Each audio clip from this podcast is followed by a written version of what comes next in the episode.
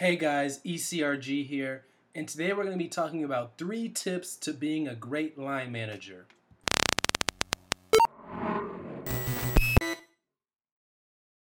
Hey guys, ECRG here, and today we're going to be talking about three tips you can implement to be a great line manager. Now, we know that a lot of line managers are not created equal. There are some that are really, really good, and there's some that are really, really bad. And that can have a profound effect on you guys' both career. Out of everyone that they touch, this can have a profound effect. So if you have a really good line manager, you can get promoted, you can learn what you need to know to get to the next level. But if you have a really bad line manager, they can really stagnate your growth and make you worse than you already are, and it can just be a bad fit. It can totally change how you feel about the company, your place of employment, and how you feel on a day to day basis. So these are very important. So, with all that said, the first tip is as a line manager, you need to teach your direct reports. Now, a lot of you guys may already be doing this, but you need to teach what is necessary for them to be good at their job and move on to the next level. This is something that my line manager is really good at. Every time we have a one on one meeting, which is usually every other week or so, she brings a topic that she wants to teach me about that's pertinent for her job since she's one level above me. That we go over in detail we normally have about an hour with each other that we go over in detail so that I can learn a little bit about that, learn more about the company, and learn about the more macro aspects of my job. And this is really, really beneficial because I'm gonna need to know those things in order to, to go to the next level. You're gonna need those things to go to the next level. This is not something to be taken lightly. These, if you're a line manager the people that are directly reporting to you are the future of the company after you. They're the future of the industry after you. So you need to invest that time and invest that work into teaching them how to be good, how to be great, and how to impact the bottom line of the company. Also, don't forget the better the people under you are, they're going to make you look way better as a manager.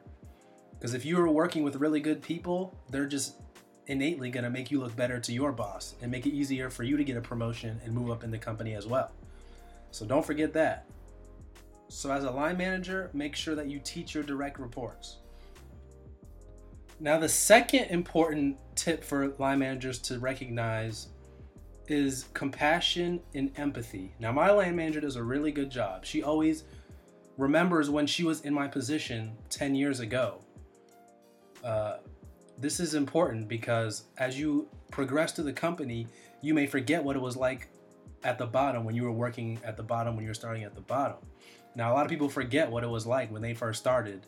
And you know, you see this a lot with professors. They they talk over the student's head often and they forget what it was like when they were first learning the material themselves. Now they are experts and things come just naturally to them. So that's the same thing in a company as well.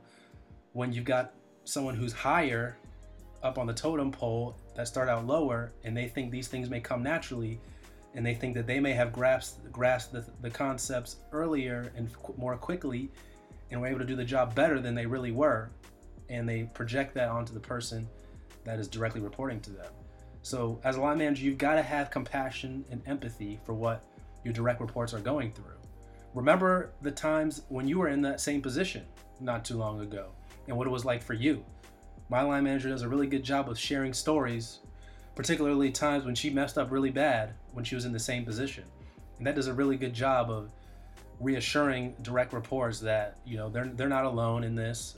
Everyone starts out really bad and then eventually gets better through time and practice. You know, we're, we're not robots. We can't do things perfectly the first time. So have compassion, empathy, really good technique there is to share stories of what it was like for you getting your first start in the industry, if we're talking about entry level or your first uh, position of that caliber. Now, the third point might be the most important that I've mentioned so far. Make a difference in the lives of your direct reports. Now, this can be through motivation, motivating them to do better, to perform better in their role. This can be through advice you give them, career advice or just or life advice, but understand that the direct reports, especially if, we're talking about entry level positions, these are the future of the company. These are the future leaders of the company 10, 15 years down the line. These are the future executives of the company or in the industry that you're working in. So you really want to spend time with them, perfect their skills, uh, direct them to what they want to do, and be a strong mentor and role because these are the future of your industry. If we're talking about clinical research, these are the future executives, the future CRO uh, and pharma CEOs that are leading the next frontier of medicine and health uh, in the future. So you really want to take the time to make a difference in their lives. After all, we spend most of our time at work, you know, at least at a minimum 40 hours a week. So that that gives you a lot of credibility that you know that person on a day in and day out basis. You know, oftentimes we spend more time at work with our coworkers and such than we do with our own families.